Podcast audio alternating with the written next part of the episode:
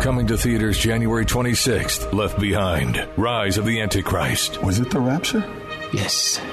I saw it happen. After millions of people vanish and the world falls into chaos, a charismatic leader rises to become head of the United Nations. How do we know who we can trust? Trust God. Starring Kevin Sorbo, Neil McDonough, and Corbin Bernsen. Left Behind. Rise of the Antichrist. This film is not rated but suitable for ages 13 and up in theaters for four days only beginning January 26th. Go to leftbehindmovie.com.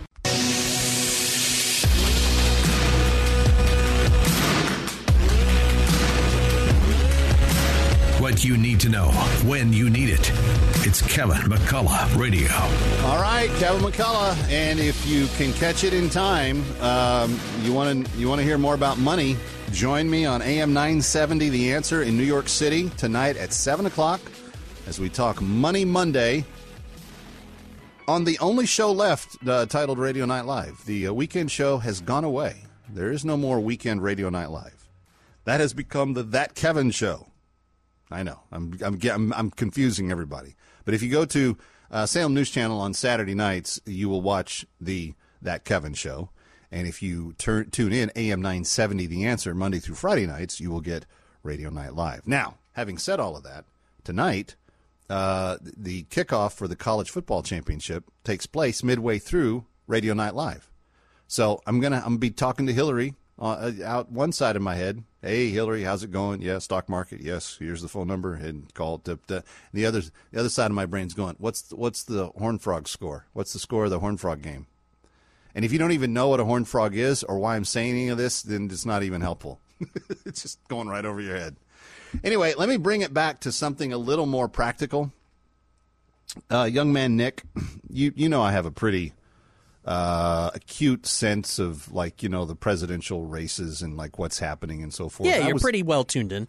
I was taken by surprise this weekend. Um, a a candidate declared his candidacy over the weekend, um, and I, I, I really can't fathom it at all. Do you have any idea who I'm talking about? Uh, no, I, I don't.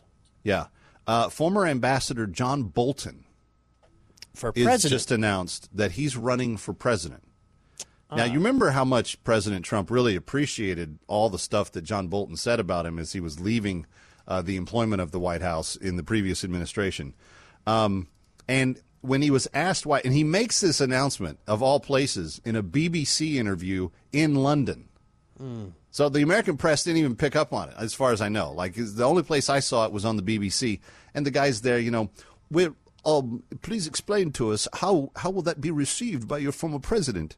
And uh, John Bolton says, well, and this is his his honest answer. He goes, well, I believe that President Trump's support in the party is in terminal decline, and I'm going to make my candidacy all about foreign policy. But here's the thing: uh, in in if we're talking about an economy in which workers are not making enough money and we don't have enough energy in America and supply chain problems are still making eggs and milk be five times what they were three years ago. Uh, whose idea is it to have the cranky Colonel Sanders guy from the Bush administration uh, run for president exclusively on foreign? Yes, we're going to vote on your policy towards Zambia because we care about what's going on in Zambia and Colombia. Don't forget Colombia, Colombia and Zambia. That's what we're voting on in 2024. jeez, Louise, uh, yeah, I don't think I don't. Yeah. So anyway, I. So this big announcement that John Bolton's running for president. I th- I think that now there's there's a show on our station around five o'clock over on the 970 station in New York that sometimes has John Bolton on. I'm dying someone to ask him that question. Who are you and why are you running for president? anyway, Kevin McCullough saying, "Have a good one and uh, go frogs! Fear the frog."